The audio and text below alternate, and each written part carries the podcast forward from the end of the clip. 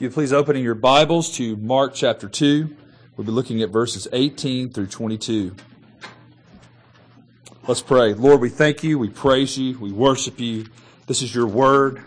We come to sit humbly underneath it. We ask, Lord, that you would speak to us, that you would change us, that you would use this to conform us more and more to the image of Christ. We pray all these things in Jesus' name. Amen. This is God's word. Now, John's disciples and the Pharisees were fasting. And people came and said to him, Why do John's disciples and the disciples of the Pharisees fast, but your disciples do not fast? And Jesus said to them, Can the wedding guests fast while the bridegroom is with them? As long as they have the bridegroom with them, they cannot fast. The days will come when the bridegroom is taken away from them, and then they will fast in that day. No one sews a piece of unshrunk cloth on an old garment. If he does, the patch tears away from it, the new from the old, and a worse tear is made. And no one puts new wine into old wineskins. If he does, the wine will burst the skins, and the wine is destroyed, and so are the skins. But the new wine is for fresh wineskins. The grass withers and the flower fades, but the word of our God endures forever. Amen. Please be seated. Well, have to tell you that I have talked to several of my friends who are preaching through Mark uh, at the same time that I am, and all of them went past this passage. And as I started to dig into this thing, I thought, I know why.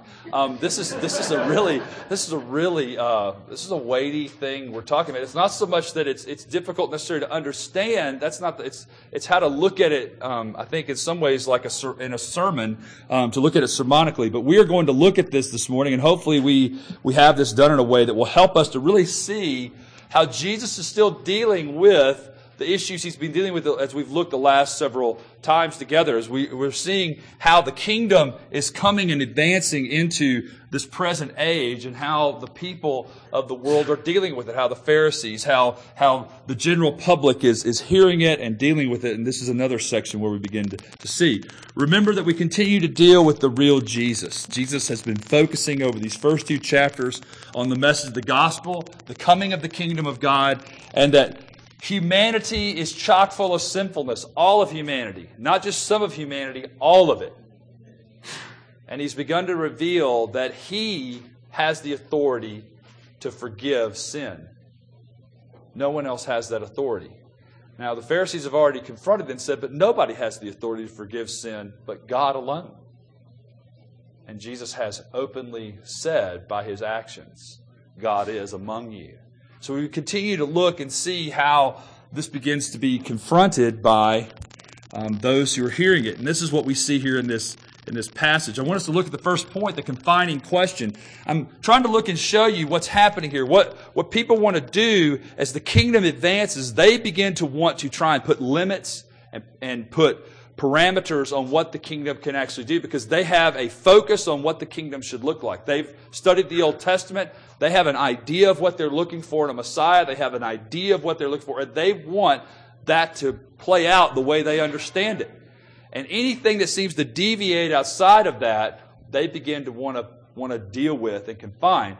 What we're going to see as we work through this passage is what Jesus is seeking to expose in them is the fact that this isn't just them trying to hold on to and make sure that people don't do weird things with, with God's word or do, do crazy things with the kingdom of God and its expectation. Jesus is really confronting them with a whole belief system they have, which is faulty and is leading them astray. So we're going to try and look and see how he does that and how they begin to play it out. The first thing is that confining question. The Pharisees' question is really about how serious Jesus is about holiness. And I want you to begin to see that this is how people often deal with the kingdom coming or the gospel being preached. They immediately begin to come and they look at a specific issue fasting, homeschooling, praying X number of times. Did you really pray the right prayer in order to be converted? You name the issues that people might come up with, but it always gets down to the issue. And what I want you to see is that, Jesus is in no way, shape, or form going to say anything negative about fasting. There's nothing wrong with fasting. There's nothing wrong with reading your Bible every day. There's nothing wrong with praying every day. In fact, I highly encourage you to do those things. Not necessarily fasting every day, because you'll die. but reading your Bible and praying every day. But fasting is a good thing. But what we need to begin to realize is, is there are things that, that are necessary, and then there are things that are good and prudent and helpful for God's people. But what people generally tend to want to do is they want to elevate those things and to use those things and say, but here's how we really live holy. And you begin to understand how people can logically come to these conclusions, and we're going to work through that some too. But I want you to see that what they're really after is this John's disciples fast, the Pharisees fast. Why don't your disciples fast? It seems like a fair enough question, right? Here's John, and you know, John was this man who preached repentance, preached forgiveness, preached preparation, preached all those things. And here are the Pharisees who are very serious about holiness, very serious about keeping covenant with God, very serious about the things of the Lord, at least from the outward appearance. And so, why in the world would your disciples, Jesus, not fast? I mean, if you're really of God, shouldn't you be serious about holiness? You see the question that they're really baiting Jesus in on.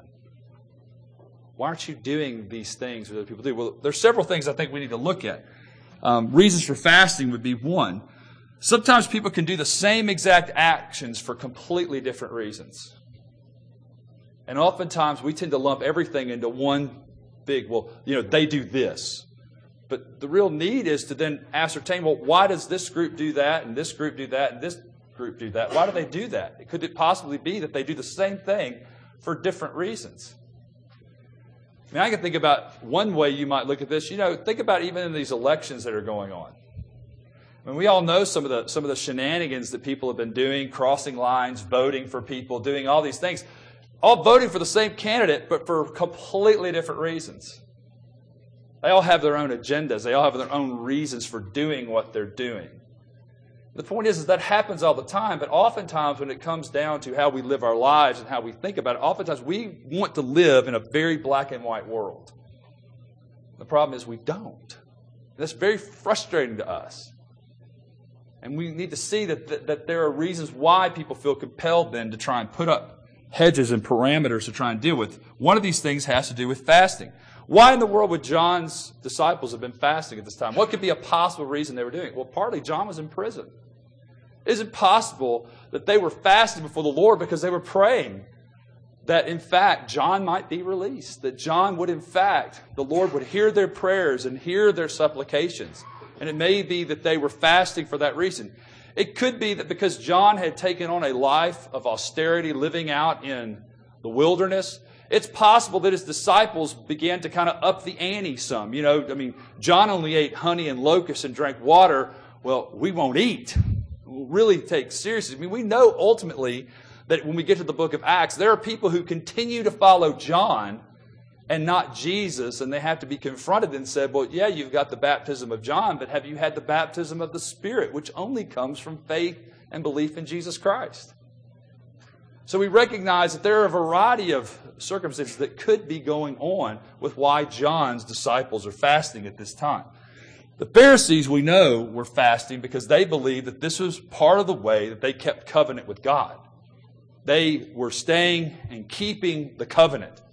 At least that's what they saw it as. It wasn't so much that God had specifically commanded that in and of itself. It was rather that they began to extrapolate. Well, if God said this and this and this and this and this, then we want to put a hedge around the law to make sure we obey it. So, you know, there's all these other implications outside of what God clearly had said that they were trying to make sure that they kept covenant. Now, again, I want to come back and say we need to look and understand why they might have wanted to do that.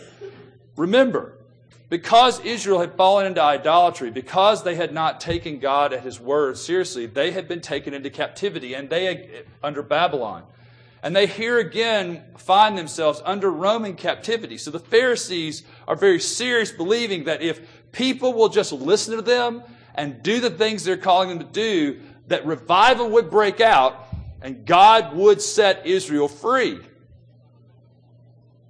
if you stay in the hedge, God will set Israel free. Does this sound familiar at all to us? Do we hear this kind of language today?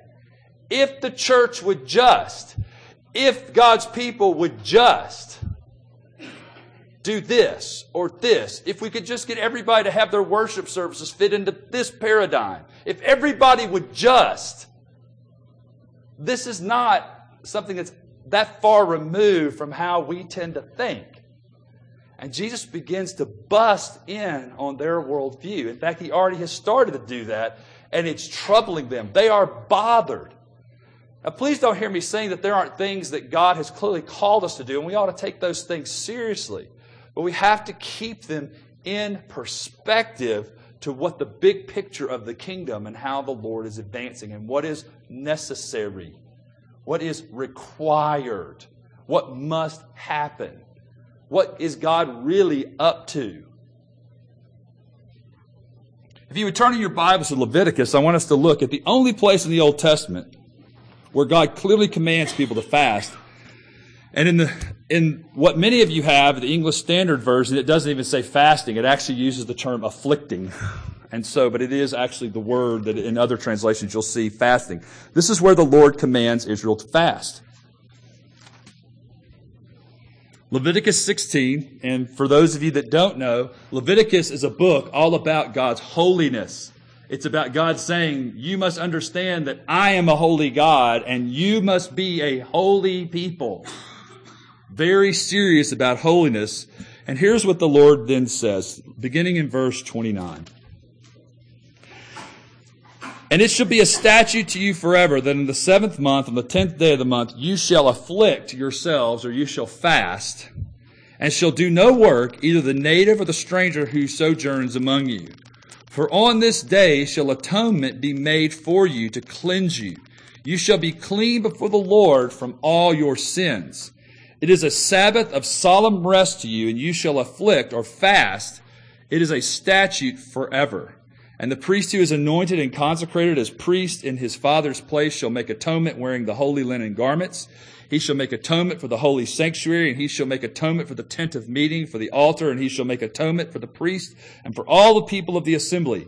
And this shall be a statute forever for you, that atonement may be made for the people of Israel once in the year because of all their sins. And Moses did as the Lord commanded him.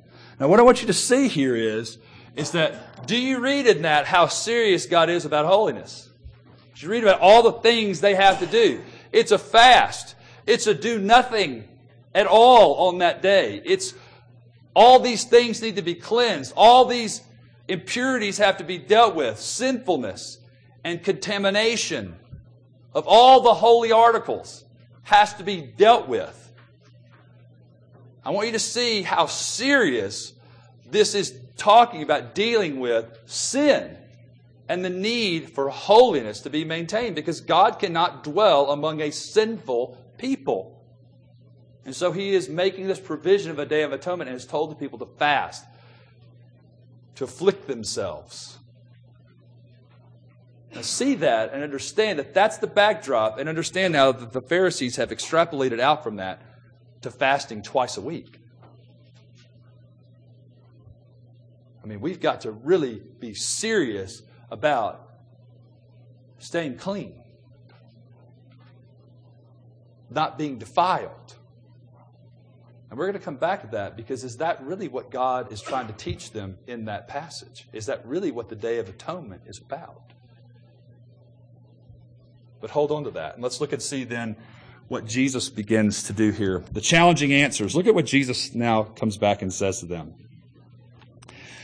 And Jesus said to them, Can the wedding guests fast while the bridegroom is with them? As long as they have the bridegroom with them, they cannot fast. Now remember this, going back to John. John's disciples were fasting, but remember, John's already told them, I must decrease that he might increase. Who is that one that needs to increase? Well, Jesus. Jesus now says, Look, the bridegroom has shown up. What happens at wedding parties? I, I, don't know about you. The only reason why I know anyone's fasting during a wedding is because the bride has been hurling her guts out before the wedding because she's so nervous. That's the only time I hear. And that's not because she chooses to fast. It's because basically her nerves have afflicted a fast on her. But normally, and especially among the guys, the idea of fasting is the furthest thing from their mind. It's a day of celebration. It's a day of party and festivity. It's a day of fulfillment and satisfaction. That's what a wedding is supposed to point to. That's what the bridal party is supposed to be thinking about. You see how Jesus begins to point them and say, if the bridegroom is among them, why would they fast? That would make no sense. Now, it may be that what Jesus is, is pointing to is, is not just the sense of making an analogy of a bridal party, but it is the reality that he is the true bridegroom. And where God had basically promised that he would come and redeem his people and would make a new covenant with them and unite himself to his people in marriage, in covenant. Jesus is saying, The bridegroom is now among you. The hoped for one is here. And so that's lingering there, but then listen to what he says, this, this kind of ominous statement. It may not seem ominous at the beginning, but let's see if we can understand that. The days will come when the bridegroom is taken away from them, and then they will fast in that day. Now, that word taken away means not he's just kind of removed in the sense that, you know, he, he walks away. That taken away means exactly what it's saying. There will be a day when he is forcibly removed. And then his disciples will fast. What I want us to notice is that what Jesus really is predicting is, is the reality of what I'm saying to you and the reality of who I am standing here. And because of the fact that it is conflicting with your attempt to confine the kingdom and its parameters, is going to lead to a crisis of which the bridegroom is going to be taken away, is going to be killed, is going to be crucified. You see, the desire to have the kingdom not be changed, the desire to not have things meddled with, is going to come to such a critical mass that Jesus is going to be killed for it. That's where this is headed. And we need to see that we are not that different from the Pharisees, that we don't like things meddling and messing with our paradigms. We need to understand that these challenging questions come at us as well. How are we thinking about the kingdom? How are we thinking about who Jesus is? And how he instructs and confronts us in our own lives. Jesus then brings up this next section, which really begins to confront the Pharisees' notion of holiness and the Pharisees' notion of the kingdom. And he says this No one sews a piece of unshrunk cloth on an old garment. If he does, the patch tears away from it, and the new from the old, and the worse tear is made.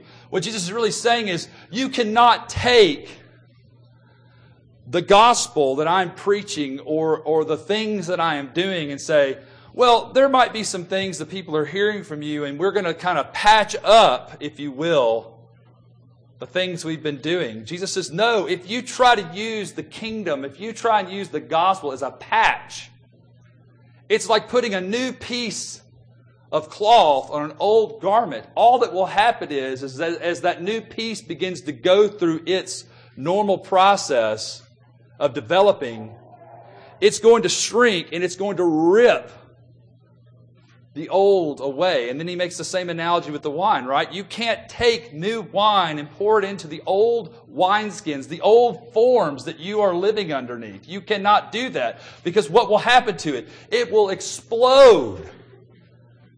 It's going to completely eradicate anything you think you understand. The paradigm is blowing out. You have a very small, narrow, confined view of how God works and how God operates. And the, and the message of the kingdom, the gospel, is exploding. Just like new wine poured into an old wineskin would. You cannot do that. You must pour it into new wineskins so that it develops and ferments and, and becomes the great wine of the kingdom, the promised wine of the new age. The idea here is, is that Jesus is basically saying, Pharisees, your paradigm cannot stand alongside of the gospel. Your paradigm must change. Your viewpoint must be transformed. Here's the last thing I want us to look at then in this whole matter. Why all the concern over such matters? Why are the Pharisees and why is this group of people asking these questions? Well, I've already begun to tease you into it and saying the answer is the Pharisees believed that God would keep covenant with them if they kept the law and stayed within the confines of their man-made hedge. They really believed that. They really understood that if, if everyone would just do these things, fast, pray, give, do all these things, that what would happen is, is there would be a great revival and that God would send the Messiah and he would overthrow the Roman Empire and things would get good. The problem is, is that this view ultimately betrayed several things that they failed to understand. One of them was an understanding of sin. See, this view, this view of religion enabled its adherents to actually accomplish it. Do you understand that? That's why the hedge was there. They created the hedge to say, Did I keep the law? Yes, they kept the law. See, they could obey it. They could stay in covenant with God because they had worked out a system to where if, you only walk so many steps, if you fasted twice a week, if you did this and you did that and you did the other, then you were good with God. But you see what that ultimately begins to do? It begins to diminish sin and begins to make people believe somehow that part of what they're doing helps them either gain their salvation or maintain their salvation, neither of which is true. It's a false hope. It is a false religion. And Jesus is confronting them with this notion of they are not really keeping covenant with God at all. All their works, all their deeds ultimately make them at odds with God. And how do we know this? Because they're at odds with Jesus, who is God right in front of them. And they are at odds with Him. And He is trying to confront them and show them that what they're really after is assurance. That's the third point. Why would someone do this? The need for assurance. Why do we do the things we do? We want to have assurance that God is going to keep His promises. We want to have assurance that somehow we won't find ourselves empty handed at the end of the age. And it's exactly what the Pharisees were trying to do. Look, the people of God keep going astray. They keep doing foolish things. We've got to come up with a system that keeps us from getting out of covenant with God. But don't you see what really is going on here? What Jesus is really trying to expose in them? What Leviticus 16 is trying to expose in us? Why was there atonement made every year? because people are sinful and they constantly sin. The point wasn't to say if you just could somehow figure out how to be more holy, more devout, more, more, more, more. If you could just figure out all the rules and regulations and somehow keep yourself from being stained, then you wouldn't have any problems. The point is, you can't do that. And neither could they. That was the whole reason for the Day of Atonement. The whole reason to fast was to make yourself aware of your desperate need for God to step in and save you. You could not save yourself.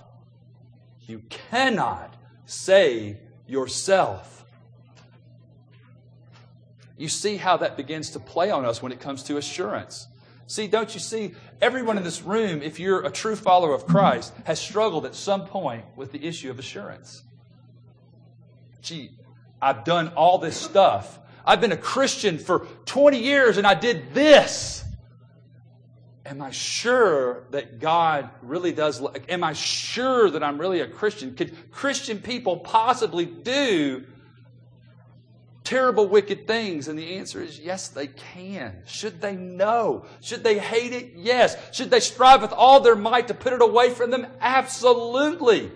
But the only means of being in the fight is to recognize that dealing with sin is something that God alone has to deal with. You cannot defeat sin by yourself. You can't stop it. You can't put it away from you. All your stuff that you keep doing or trying to do or trying to put in place only makes your sin worse. Do you understand that? Sometimes it's actually our good deeds that keep us away from God's love. Because our hope is in them and not in Him. What Jesus is really drawing them to realize is this that you have to trust God alone. And I want you to understand, men and women, that is the hardest thing any human being ever does, is to trust God alone. That in reality, that my finances, that my insurance needs, that my health needs, that all these things that we hear in the body politic saying, if the government could just do this, or if this particular individual could just do this, or if these things, don't you understand, men and women, that all of that ultimately rests in God's hands? And that what we tend to do is we tend to turn both in our view of salvation, but in our view of everyday life towards false gods to somehow hold us up and bolster us up.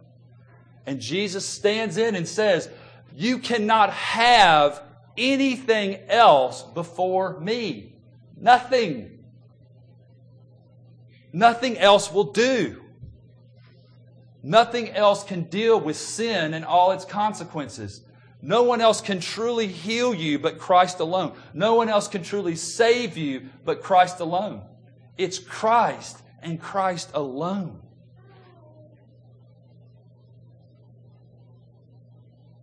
We need to understand that. We need to believe that. We need to continuously face the idolatry of our hearts and our own clamoring for assurance. I just want to know for sure and Jesus says, Then trust me. Because all who come to me, I will no wise turn them away.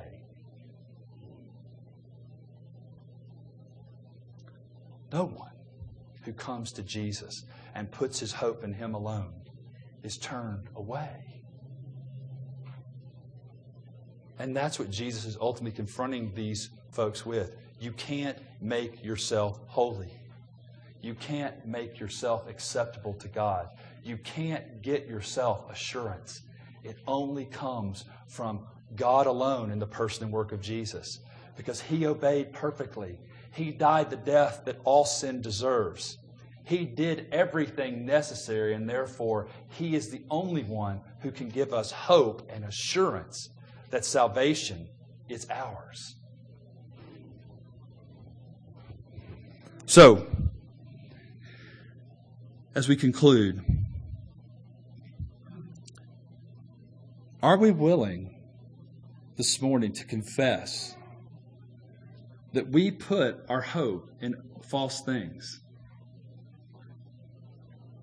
Are we going to play the role of the Pharisees and say, I'm so glad that I don't believe what they believe, but I believe that we ought to put our faith in Christ alone? I'm so grateful that I go to a church not like some others do, but I'm so grateful that we go to a church where the gospel is preached like this.